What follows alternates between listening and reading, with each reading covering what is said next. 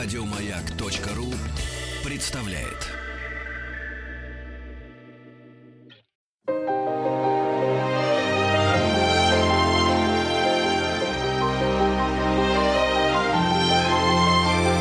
Алексей Веселкин и его собрание слов. Дорогие друзья, здравствуйте. Меня зовут Алексей Веселкин. Я очень рад, что сегодня у нас встреча, ну, я надеюсь, э, будет очень интересной. Прежде всего, кстати, признаюсь, для меня. Потому что это была моя инициатива встретиться с нашим э, героем, который сейчас ожидает чай. Сказал, мне нужен чай. Вот видите, смех уже пошел. Нужен чай э, не, не крепкий, с лимончиком обязательно. Поэтому человек ведет здоровый образ жизни. Все прошел, все знает. Чай, вот хорошая погода. Уже ведет здоровый образ жизни. Уже, вот это правильно, да. Голос услышали, нечего скрывать. Э, разнородный, всех любимый арти- артист нашей необъятной родины Юрий Стоянов. Юр, я вас приветствую. Здравствуйте. Привет, здрасте. Во-первых, спасибо, что вы нашли время. Спасибо, что позвали. Моя инициатива была. Значит, с чего это возникла идея? С чего? Есть, вот я сейчас вам расскажу. Так не замечаешь, что проходит время, и вдруг количество людей и, друзей становится, становится меньше, это правильно. И самое главное, что количество людей из твоей профессии, с которым ты хотел бы увидеться, взять пример – показать, как это значит, для тебя важно, и что они в этом смысле транслируют с точки зрения профессии, и человек все меньше и меньше вдруг думаю, елки-палки. И вдруг я по телевидению смотрю одно из шоу, и попадаю в тот момент, когда вы берете гитару, Гитара, хорошая гитара, кстати говоря, я все это отметил, потому что в школе мечтал играть на гитаре, все увидел. Гитара, садитесь и поете песню Владимира Семеновича Высоцкого. Угу. И до того меня это возбудило, до того в меня это попало, что я именно в этом качестве, собственно говоря, увидев вас первый раз, я решил вам, во-первых, это в открытую сказать. Спасибо. Вот, потому что исполнять песни Высоцкого А практически невозможно.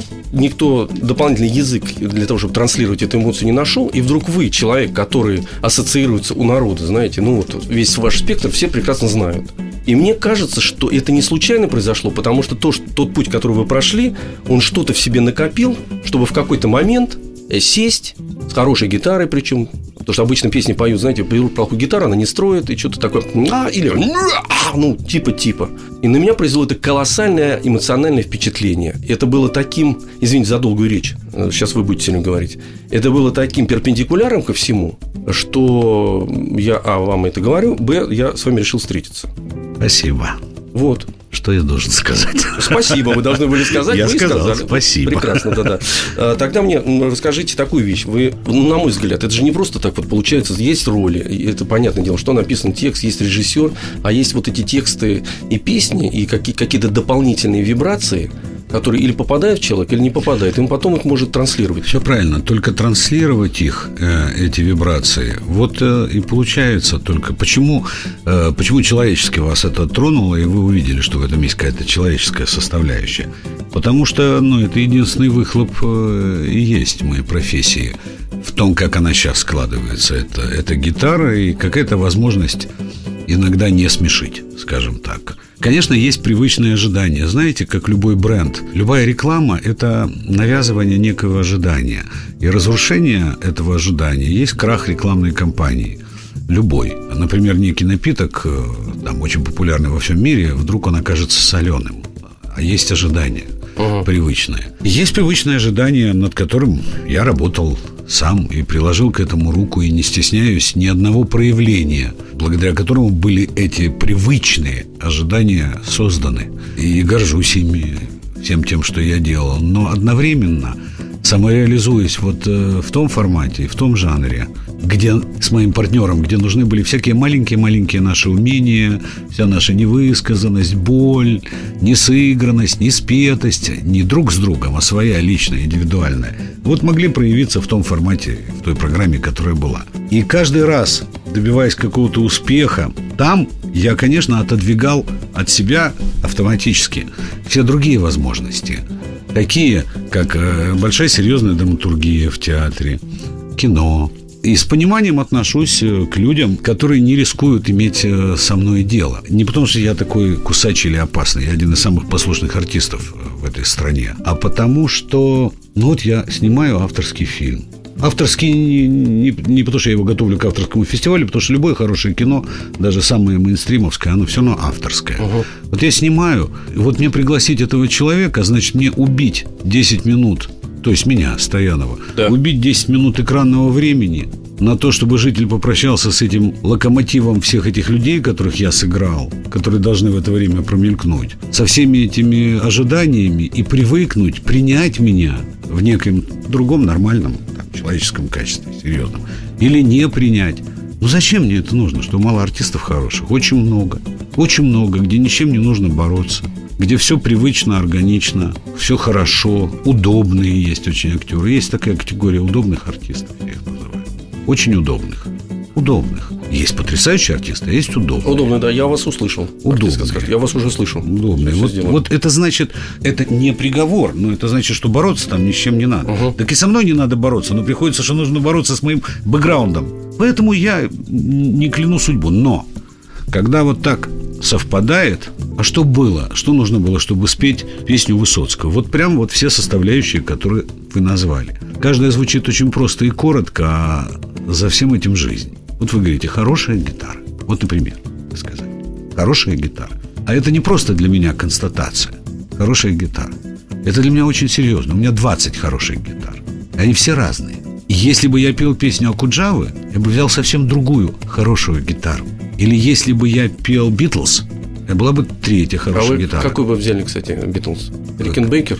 Какую гитару бы да. я взял? Нет. У меня есть Мартин угу. для этого. Такой полуакустический вы имеете в виду? Да, у него полностью акустический, электроакустический угу. Мартин. Угу. Если бы я пел Стинга, я бы взял Годин.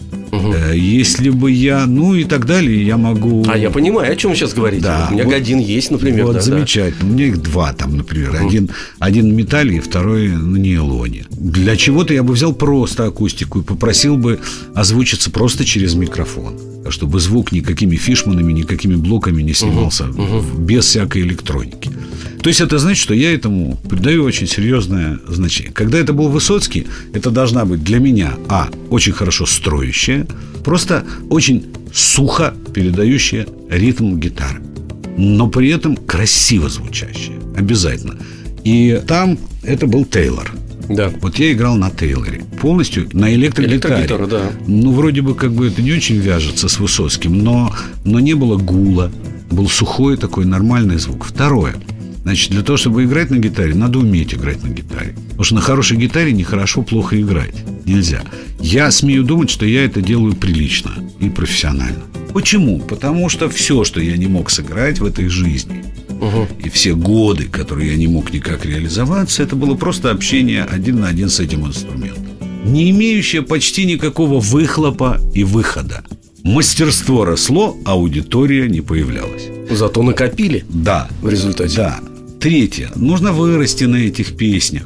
На Куджаве, на Высоцком. Они очень разные. Я редко встречал людей, в которых внутри уживались эти два человека. Акуджава и Высоцкий. Оба великие – Оба потрясающие, но очень разные. Безумно разные. И Акуджаву я, кроме того, еще считаю серьезным композитором очень. И Высоцкий. Вот эта ритмическая основа вроде бы везде одинаковая. Я могу спеть 10 песен Высоцкого, и если я не буду петь слова, а буду напевать мелодию там внутри некой гармонии, она всегда одинаковая. А как только появляются слова, это разные песни. Значит, это надо понимать. Произошел трагический случай. Просто накануне этого исполнения умер мой товарищ Батыр Шукенов. А, вот он ушел, а буквально за два дня до этого мы были на одной репетиции вместе. Я пришел попробовать, да я и должен был петь эту песню. Вот. Потому что это было посвящено 9 мая. А он должен был петь «Ах, путь дорожка фронтовая». Не страшна нам бомбежка любая, помирать нам, пел он, рановато, действительно рановато, 52 года, которые ему были. Бах, Спел помирать нам рановато на этой репетиции. И умер в 11 вечера. И вот на следующий день, когда ты поешь песню, которая была уже придумана до этого, просто как песня о войне, написанная после войны, уникальная песня, удивительная, и очень, очень актерская и очень мужская, которой ничего не надо играть. Главное не пытаться быть Высоцким. Ну, спеть ее лично. Два раза я пел эту песню – и два раза, первый раз я пел на сцене МХАТа. И тоже 9 мая. И прошло полгода после того, как умер мой партнер Илюша Олейник. Поэтому, когда ты поешь, почему все не так? Вроде все как всегда. То же небо, опять голубое, тот же лес, тот же воздух и та же вода. Только он не вернулся из боя. Вот все то же самое, человека нет. Она потрясающе, говорят, прозвучала. И в этот раз я пел песню на следующий день после того, как умер довольно близкий, очень симпатичный человек. Ну, Хороший. вот я подтверждаю, вот что и она все. прозвучала потрясающе, поэтому... а, э, Просто нельзя петь это, ни про что. Вот в том-то и дело, да. Но вы знаете, э, нельзя петь ни про что, но в основе своей очень просто петь ни про что, потому что существует мелодия, аранжировка, еще что-то такое, балет. Ну, давайте мы сейчас от песен уйдем, потому что э, мне очень понравилось. Вы попросили Я... долго ответить на ваш длинный Ю, ю, комплимент. Да, да, да, да. Значит, смотрите, давайте тогда вернемся в 1979 год.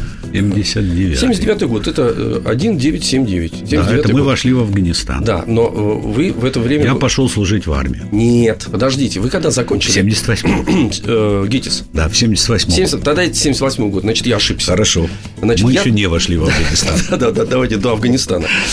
Я заканчивал школу в 79-м, я должен был закончить школу и поступать в театральное училище. Я не как вы, вы мечтали быть артистом и собирались им быть с 5 лет. Мне после того, как я закончил играть в хоккей, попали по башке, значит, я перестал играть в хоккей, да. Тоже повод. Тоже повод, да. И тут вдруг понял, что нужно, значит, туда. То есть позже. Меня родители повели в ГИТИС. Их товарищ, ваш художественный руководитель Владимир Левертов. Э, Левертов, да, товарищ моих родителей. Кто Правда? Такой, абсолютно, да. Э, кто такой Левертов, я не знал. Что такое ГИТИС, человек в девятом классе знать не может. Я смотрю спектакль «Много шума из ничего». В 78 году. 78 да. год. Единственное, что я помню, спектакль знаменитый. Как ты смотри, да, вот да, тут же будешь Очень здесь, шумный был учиться, такой. здесь будешь, да, значит, все такое. Очень яркий спектакль. Я оттуда помню Леша Плохина, моего товарища, да. который работает в Рамте. Таню Догилеву, которая Таню играла Догилеву, которая... Беатриче, да, ничего. И, когда Левертов говорил, вот вы видите, девчонка потрясающая. Да. А вот теперь Юрий внимательно. Да. Дальше скачкообразно, как в фильме «Свой среди чужих, чужие среди...» Ребят, ничего не помню. Так. Помню поклоны. Поклоны. Что ж там было такое? Я не помню. А вот слушайте, давайте мы сейчас прервемся с вами, э, сделаем небольшую паузу. Давайте. Я, я здесь... Может быть, я же вспомню. Да, да, и вы будете вспоминать. Я Хорошо. вам напомню. Хорошо. Алексей Веселкин и его собрание слов.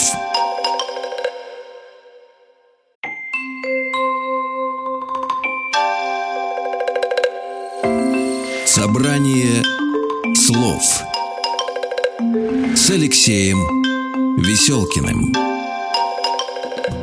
Так, друзья, товарищи, возвращаемся. Остановились мы на году 1978 Угу. Спектакль «Много шума из ничего». Юрий, оказывается, ничего не помнит про этот спектакль. Я его Нет, я все помню. со Я не стороны. помню, что про поклоны. Вот.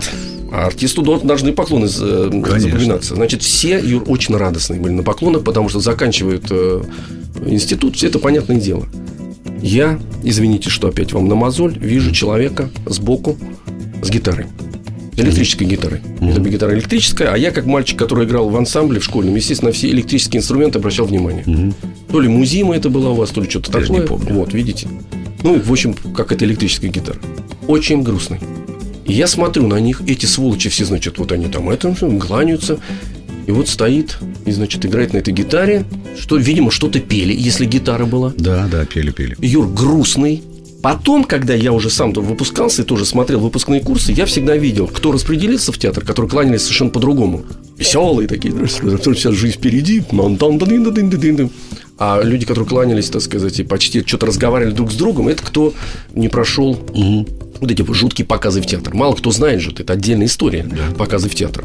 Вот. И я потом уже, когда вас вспомнил, начал подозревать, что как раз у вас что-то там, видимо, не, все так было комфортно.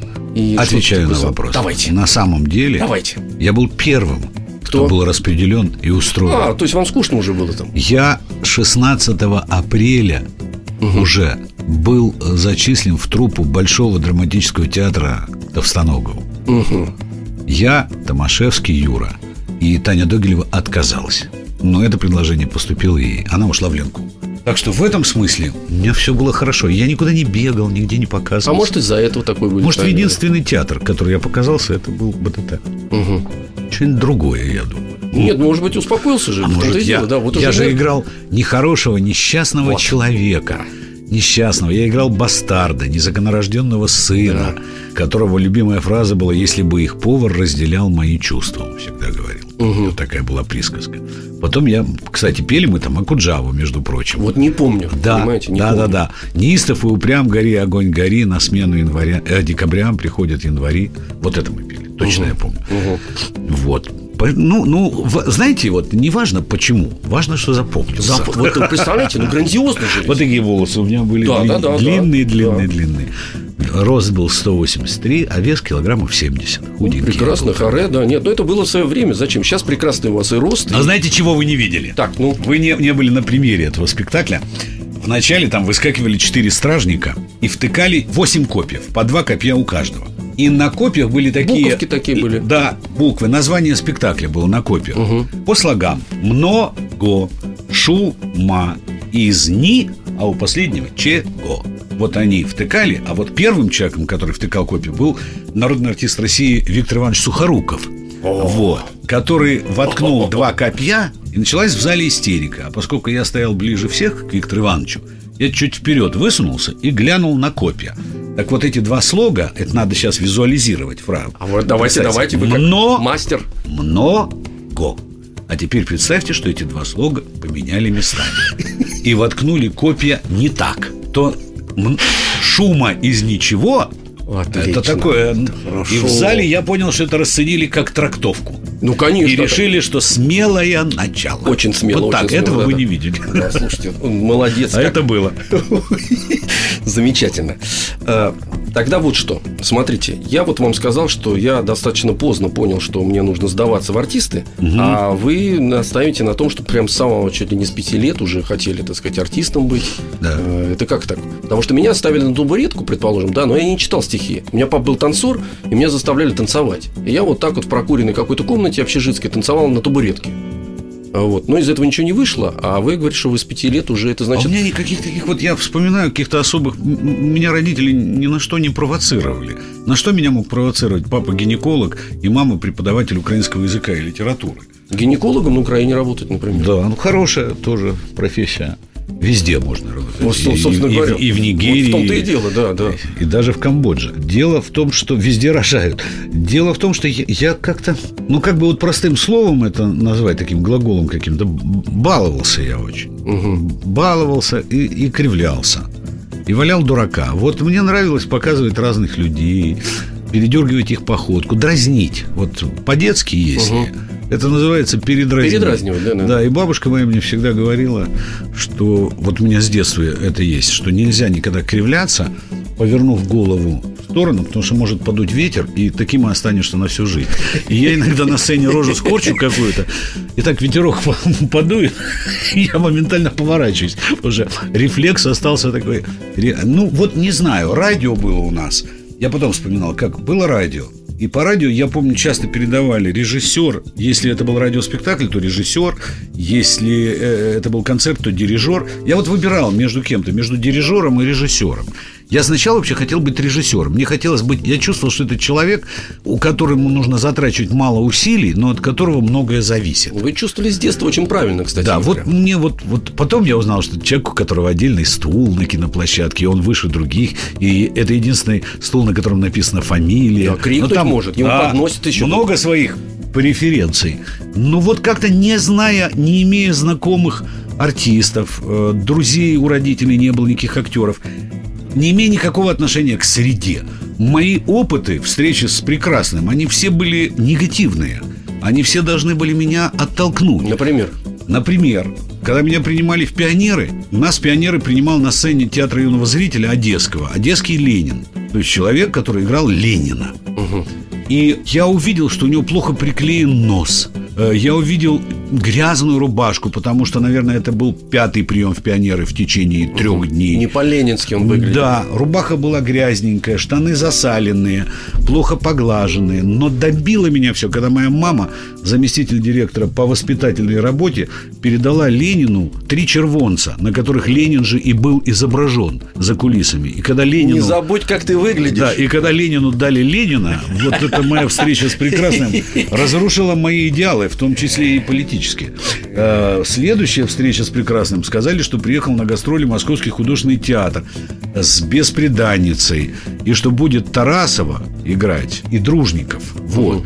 Я пришел на этот спектакль. Никакой Тарасовой, конечно, не было. И этот спектакль был только для школьников, которых загнали на всех школ. Мне все время кто-то мешал смотреть. Я сделал им замечание. И потом мне таких отвешали в антракте, что моя вторая встреча с прекрасным закончилась тем, что я пришел домой с перебитым носом и с кровью, которая шла из ушей, из носа, из зубов. Это вторая встреча с прекрасным. Третья встреча с прекрасным. Я пошел на встречу с тремя артистами московскими. Не буду называть их имена. Очень хорошие. И большие халтуры. Я не видел в своей жизни. Но почему-то все это меня не отталкивает. А вы знаете, Юрий, я напомню, что мы беседуем вот так вот с Юрием Стояновым. Знаете что, Юрий, ведь иногда уродство притягивает. Это другая стилистика. Вот, да, да, да, да. Это другая. У меня Видимо, даже мальчишеский мозг именно впитал вот это. Захотелось там побыть, видимо, но к что-то, счастью- но что-то исправить. К внутри. счастью, когда на телевидении было можно э, почти все, к счастью, я не снял, не сделал одну передачу. Вот об этом, э, Юр, чуть-чуть попозже. Вот Сейчас про то, про эстетику уродливого. уродливого. Это многих интересует.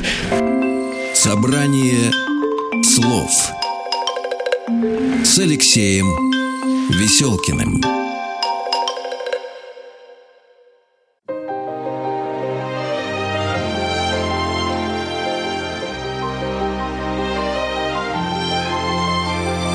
Алексей Веселкин и его собрание слов. Дорогие товарищи, друзья, напоминаю, что у нас в гостях Юрий Стоянов. Еще раз, Юр, здравствуйте. Чаек, кстати, хорошо, нормально? Очень, Вот с лимоном. Да-да-да. Это одесский чай. Вы знаете, как я пью чай? Посмотрите на его цвет. А, там нету цвета. Нет, там шесть кусков Лимона, да, да. Лимон, то есть чай был э, крепкий, нормальный. Мы его убили. Но э, Юра убил лимоном чай. Пьет воду, э, кислую, Кислую, воду, подслащенную водичку. водичку. Кстати говоря, давайте мы остановились с вами на вот таком вот э, образе уродства кон- э, концентрированного, который Ну, вас- профессионального. Да, да, Да. да, да, да, да. Да, значит, хотел я где-то посреди городка, посередине, значит, лет через 10, когда было уже лет 10 городку, я вдруг подумал, мы с Илюшей были э, на гастролях где-то на югах и смотрели черно-белую запись чудовищной совершенно опереты «Севастопольский вальс», который главный герой, вот как у него костюм достали из саквояжа, приехали на гастроли, он так вот перерубленный пополам, уже не отгладен. А, не выглаженный уже, Рубашка была ему куплена, когда ему о, у него был 48 размер, а вышел на сцену он где-то с 60 Поэтому она не сходила сантиметров на 40. И когда он пел «Севастопольский вальс, золотые деньги», вот это страшно, детонируя, это ужасно. И я подумал, а что если снимать на пленку все самые ужасные проявления в нашей профессии? Вот поехать в жуткий оперный театр и показать, как готовятся, как они, как страшно накрашенные лица, как всю эту неестественность. И потом мне стало так стыдно. И я подумал, вот я, успешный, ездящий артист, фраер, приеду с камерой, они обрадуются. А, я обрадуются, сни- да. Я сниму их безобразный спектакль для того, чтобы над этим смеяться.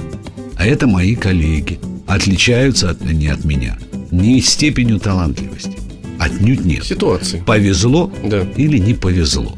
У них не сложилось. Мне стало страшно стыдно. Я попрощался с этой идеей внутри самого себя, к счастью. Да, ну, наверное, потому что... Потому что в интернете без меня все это начали делать лет через 15. Да, я с вами согласен. Причем, э, действительно, ничего прекраснее театра, если ты сталкиваешься с каким-то таким мощным проявлением театральным, э, интеллектуально и на уровне чувств всего. Это э, иногда переворачивает. И также это уродливо, если это плохо. Да. Потому что действительно это, это Я, отвратительно. я не могу, я неправда. на плохих спектаклях чувствую себя ужасно. Ужасно, Мне так да. стыдно становится. аналогично, Я не да. знаю, куда Да, деться. да. Мне становится жалко этих людей. Я, я все равно найду что-то Да хорошее не- во всем да, этом. Ну, в том-то и дело. А, а самое страшное, что э, кто первый раз попал в театр, а люди все-таки, надо признаться, достаточно редко ходят в театр, потому что это Конечно. эксклюзивно, да. И они выносят, представляют, а, театр, не, ну это никогда в жизни. Знаете, как мой партнер гениально однажды сказал, я как-то, когда мы с ним познакомились, выходим на сцену, я говорю, Илюшенька, дорогой, ну как же это так? Зеленые носки, коричневые брюки, желтая рубаха, синий пиджак. Я говорю, рубашечка такая, вот, тоже не первой свежести. Он говорит, Юрик, никогда не нужно рассматривать декорацию вблизи. Отличный, кстати, ответ отличный. Это потрясающий Это ответ. грандиозно. Вот, а действительно, вот покажите ребенку, например, сказку о царе Салтане, и потом заведите за кулисы и покажите ему пропитанные, грязные, потрескавшиеся, подшитые, подлатанные декорации. Нельзя этого делать, плохо Вот, будет поэтому спать. да. не надо Согласен. смотреть на декорацию вблизи. Слушайте, знаете, а у меня, кстати, был случай э, по поводу декорации вблизи. Я как-то вел в 90-х, э, такая была программа, телешоу 50 на 50 называлась. И многие тогда еще Там работали. «Зебра» была? Зебра, зебра, да, да, «Зебра», да. И вот когда концерт, я даже помню концерт, посвященный 100 дней эм, президентства Ельцина. И некоторые съе- съехались еще из республик. И Республику Белоруссию представлял э, Александр Солодуха, такой у них был певец. Он с хвостом вышел, как Джордж Майклс. Это все не бритый, все как нужно, рас- расстегнута рубашка. И с ним группа. Ну, тогда работали все э, под фонограмму. Белорус привезли фонограмму на катушках, СТМ такой. И меня попросили, говорит, ты побольше понаговори, они очень волнуются, что музыка все-таки сближает людей. Сближает. Я говорю, я обязательно все. А это стадион большой, там э, 14 тысяч человек. Я долго про это говорил. Сам чуть не прослезился, и поэтому должен принять. его. Пленка попалась в обратную сторону, его так перевернули. Да, да, да, да. А, а обычно, кто выступал в телешоу 50 на 50, там снимали, э, обычно пели и по 5 куплетов, и еще 28 припевов, чтобы э, в эфире подольше было. Я даже до сих пор помню, э, «Поцеловать мне хочется дочки мои глаза» называлась песня. Видимо, про любовь, и, видимо, про дочку, и, видимо, что-то такое. И началось вот... Китайские ребята, Да. А китайская я, группа. я же предупредил всех, я говорю, вы должны раскрыть свои объятия и понимать, что э, мы сейчас разлетелись, а музыка всех сближает. Значит, в зале шок. Естественно, в полной тишине 6,5 минут про дочку так...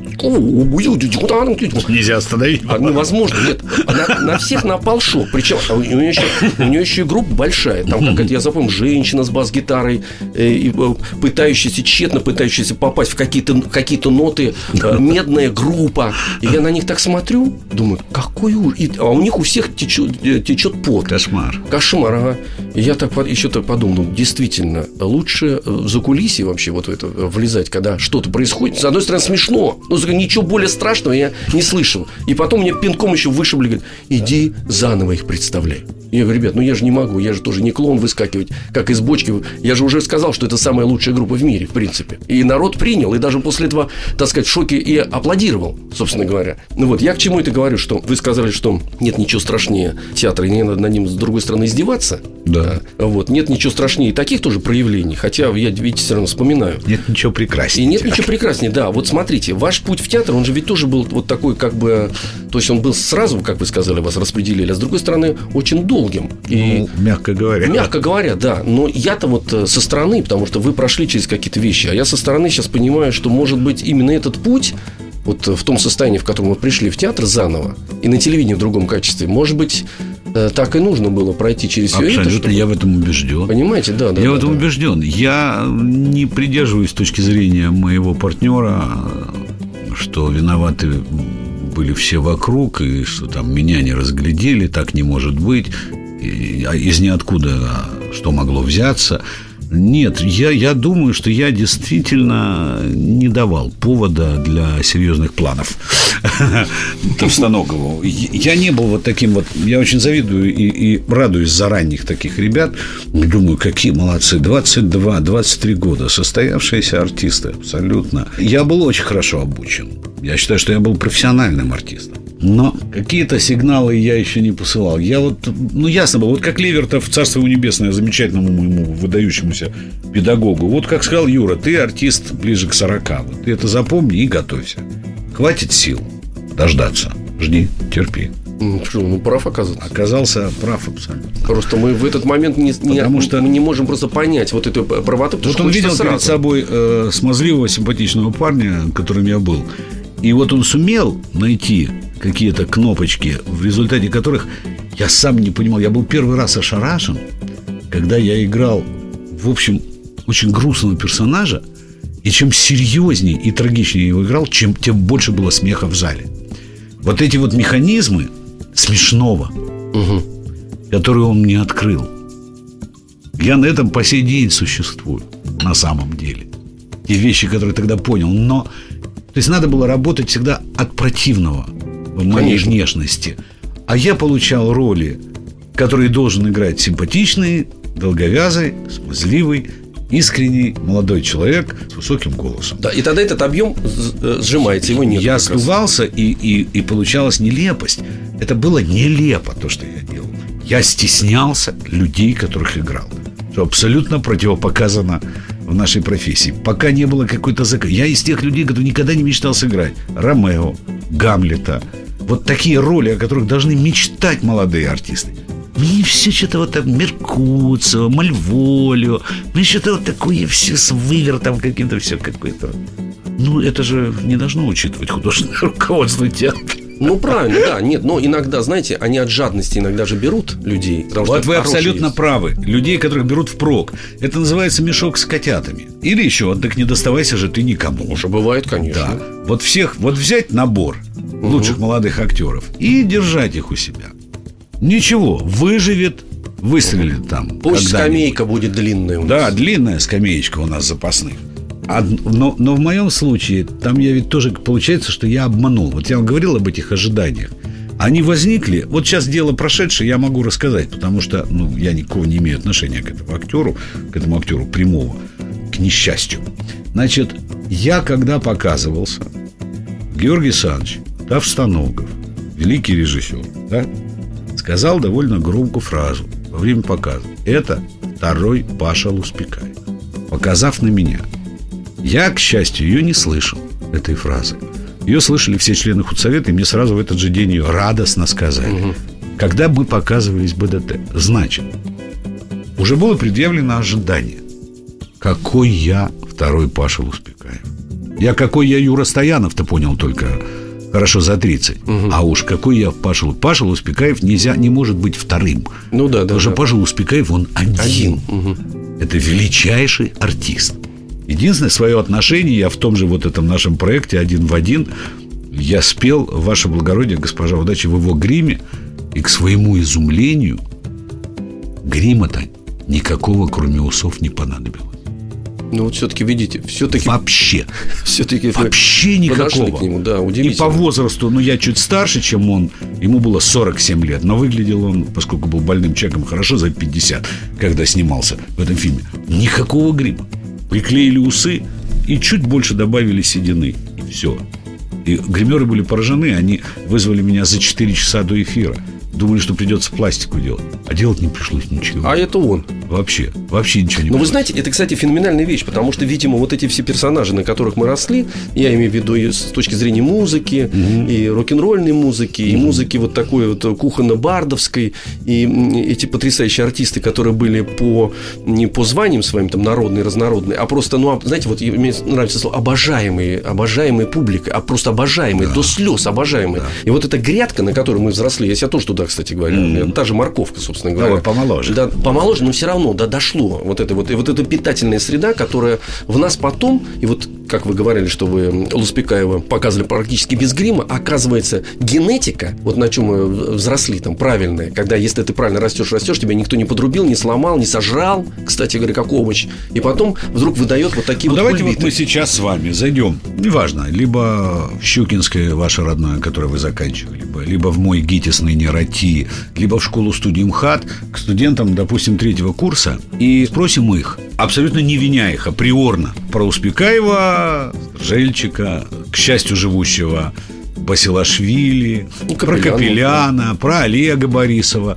Все, в этой профессии я ужаснулся, потому что еще пять лет назад в каких-то моих встречах, там, в концертах, я употреблял эти имена, не делая после этого паузу и не делая сносок, и не адресуя людей к Википедии или к собственным воспоминаниям. А теперь все. А знаете почему? Ну, это ужасно. Умирает, оказывается, это имя умирает у нас в течение 10 лет. Максимум. Я просто вот сейчас убедился в этом, к сожалению, на некоторых людях, которых я обожал и которые ушли. У нас не понимают, что память может быть и индустрией. Уж если иначе не помним, то это должна быть индустрия. Индустрия памяти. Вот я не боюсь словосочетания этого. Да, это такой тренд целый должен быть. То есть не просто заставлять помнить, навязывать эти воспоминания, учить. Не а. Когда ты произносишь Синатра в Америке, это национальное достояние. То, что касается музыки и песни, еще как-то у нас поддерживается каким-то образом. Легче, потому что поддерживать, потому что инструментарием больше есть. Да, и, и попадает, да, да, и да. попадает это легче да, через, да, через ухо. труднее. Конечно. То, что касается старого кино, ну, вы понимаете, что его уже сегодняшний глаз очень плохо воспринимает, в силу того, что он иначе воспитан. Да, вот именно глаз, восприятие монтажа, цвета, всех этих вещей уже созданы уже какие-то биологические стереотипы того, как Юр, это надо у меня вот биологический стереотип, мы должны прерваться сейчас с вами. А это тоже биология. Да-да, биология. И, кстати, Давайте. даже скажу, что это индустрия памяти, что я должен сказать, что Давай. мы сейчас прервемся. Поехали. У нас в гостях Юрий Стоянов и вернемся, ребят, э, сразу же.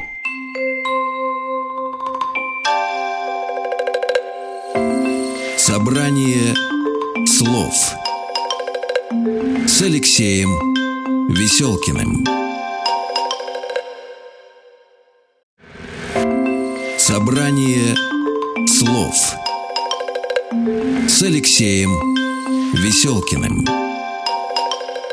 Напомню, что у нас в гостях Я наслаждаюсь, кстати говоря, Юрий Стоянов. Юр, здрасте еще раз. Здрасте. К сожалению, у нас очень мало времени А мне нужно обязательно две еще вещи его спросить хотя... Я только хочу договорить вот Давайте, про, эту, да, про да, эту да. штуку Про эту индустрию памяти. Вы можете сказать, ну как это, как это продавать? Хотите, расскажу. Вот, например, я играл в спектакле «Амадеус» Я играл Моцарта А великий артист Владислав Стрижельчик играл Сальери. Вот он ушел, умер в 95-м году. Прошло 20 лет угу. с его смерти. И сейчас надо очень многим объяснять. А как это сделать? А очень просто. Вот, например, какой-то мемориальный проект, где уже Стоянов бы играл, например, Сальери. Да. В этом же спектакле. Где можно было бы сделать какую-то, ну, очень интересную кампанию рекламную, которая была бы связана не со мной, а с, а с памятью этого угу, человека. Угу. И какой-то супер молодой артист играл бы Моцарта. Но это никому не нужно. Я, кстати, это не делаю сейчас предложение. Я просто фантазирую на ходу.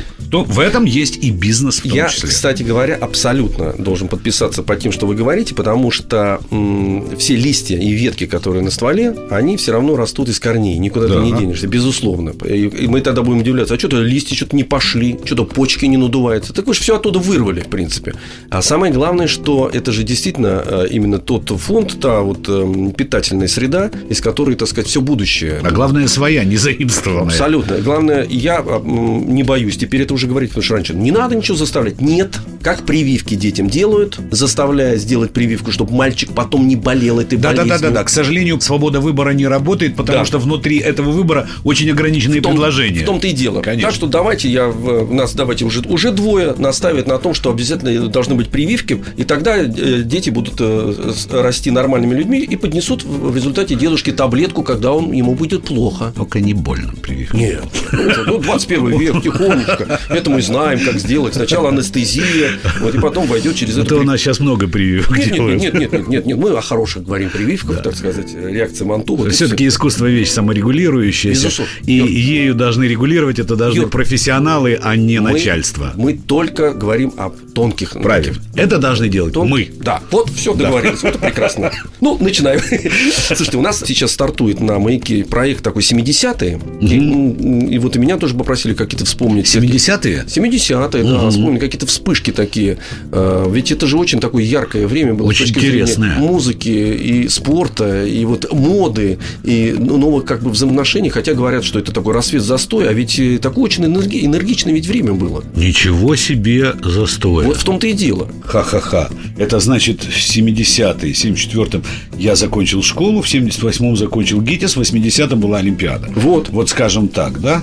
Я бы попозже бы назвал более реакционными времена. Чуть-чуть попозже. По моим воспоминаниям, такого тяжелого застоя я бы больше, конечно, назвал где-то 78-го и дальше. Ну да. Вот. А вот эти... Слушайте, при... вот я беру наш курс. Угу. На курсе вот география была всего Союза. И всего двое дети артистов и то из провинции. То есть, значит, возможности поступить в лучший институт России и получить фантастическое образование. Потому что я вспоминаю, какие были педагоги в это время.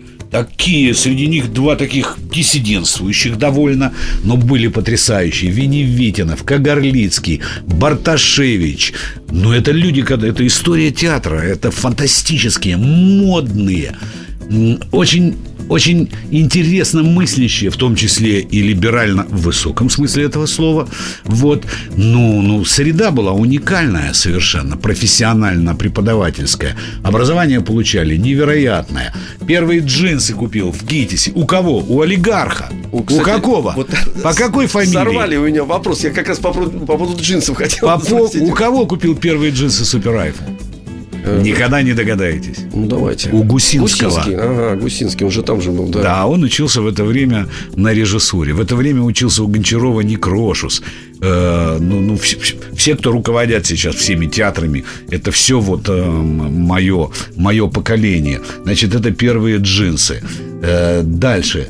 Музыка совершенно невероятная. Появились двугрифную гитару, я не могу забыть, которая была у Севелина Краевского э, в червоных гитарах. Белая например. такая у него была. Белая двугрифная гитара, под которой он пел «Не утулоний перший жаль, бо заедна ушину даля у друга даль, не спочнемы, ним даджемы, ним зайджемы, всюдь мы ляс». Вот видите, я даже слова помню с тех пор. Клянусь. Да. 30 лет. А, больше уже. Что еще 70-е годы? Смерть Шукшина. Смерть Шукшина. И я помню, я помню похороны. Невероятные совершенно Шукшина. Мы ходили из института. Э, у цена такси Э, вдруг выросла в два раза цена такси, и в один день такси, которое нельзя было поймать в Москве, стояло на каждом углу десятками. Я увидел, как много автомобилей такси а есть в Москве. И мы садились на Трифоновке, надо было спрятаться троим людям за дерево. Четвертый останавливал такси, и набегали все остальные, и нас садилось четверо, и мы платили, по-моему, по по-моему, то ли по 50, то ли по 40 копеек. И доезжали до Никитских ворот. Это значит копеек 10 по 40 вы да, платили. от Трифоновки. Что еще? Появление Союз Аполлон. Появились сигареты, Филипп... за которыми Москва стояла в очереди. Филипп Моррис там был написан. Филипп еще. Моррис, но Союз Аполлон. Да, да, Появился да, тогда, да, когда да. это середина. Самые это где-то 75-76 год, 50 копеек. Очень дорогие. 50 копеек. В магазинах появились французские духи Клема и Фуджи 25 рублей, маленький флакон 50 рублей большой. Появился одеколон Ожон совместного российско-французского производства и от нас всех пахло лимоном. Что еще вам рассказать? И были самые вкусные глазированные сырки в мире. И самые красивые девушки еще к тому же, да, да. Ну, это отдельно вас Мало я помню? Нет, нет, вы, вы помните очень, очень много, и отдельно, причем вас нужно мучить по этому поводу, или не мучить, а наоборот, так сказать, останавливать. Мне приходится, Юра, остановить, потому что... Останавливать. Э, остановил вас надо сказать два слова обязательно о премьере живого звука. Живой звук, Живой звук будет не совсем привычным. Если раньше я считал это таким надпроектом, угу. то есть вот есть разные проекты, в которых соревнуются певцы. Но есть один проект, в который они могут прийти и просто поговорить, попеть то, что хочется, то, что они не споют никогда в жизни. И за это не надо платить. В этом проекте появляется такая, э, скорее уже соревновательность. Во-первых, мы ведем его вместе с Денисом, с Денисом Клявером. Да, ну, сыном, в этом есть метафора да, некая. Да, сыном моего друга. Во-вторых, появляются больше не звезд, а людей, вот как их называть принято, народников. Они поют, а звезды их судят и наставничают. А я стараюсь, чтобы все равно нам всем было хорошо это смотреть. А вы создаете настроение. да. Мне кажется, что вот этот путь, который вы прошли через все, что вы наиграли, миллиард женщин и 500 миллионов разных мужчин, и мне кажется, что будет большой ошибкой не использовать вас как раз в качестве человека, конечно, безусловно, с юмором и глубокого, но совершенно в другом содержании. Мне кажется, объем... Если вашей целевой аудиторией да. являются люди, от которых это зависит... Да. Ну, на всякий случай. А мы, знаете, Юра, мы же сигнал даем. Сигнал. Один сказал, второй сигнал. Мы с вами договорились, что мы, например, будем это прививками заниматься, да. вот эти культурными. Поэтому мне кажется, что это очень правильный путь. Мне кажется, Спасибо за этим объем за эти рад. замечательные, удивительные слова. Спасибо, Спасибо вам огромное. Спасибо, пока.